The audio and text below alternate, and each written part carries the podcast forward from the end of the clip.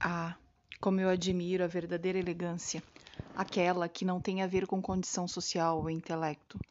É uma elegância que nasce com você e brilha no menor esforço, aquela que é refletida nas atitudes, na maneira com que se comporta quando o público não está vendo. Há muita gente achando que se compra elegância em boutique. Elegância é ser e não ter.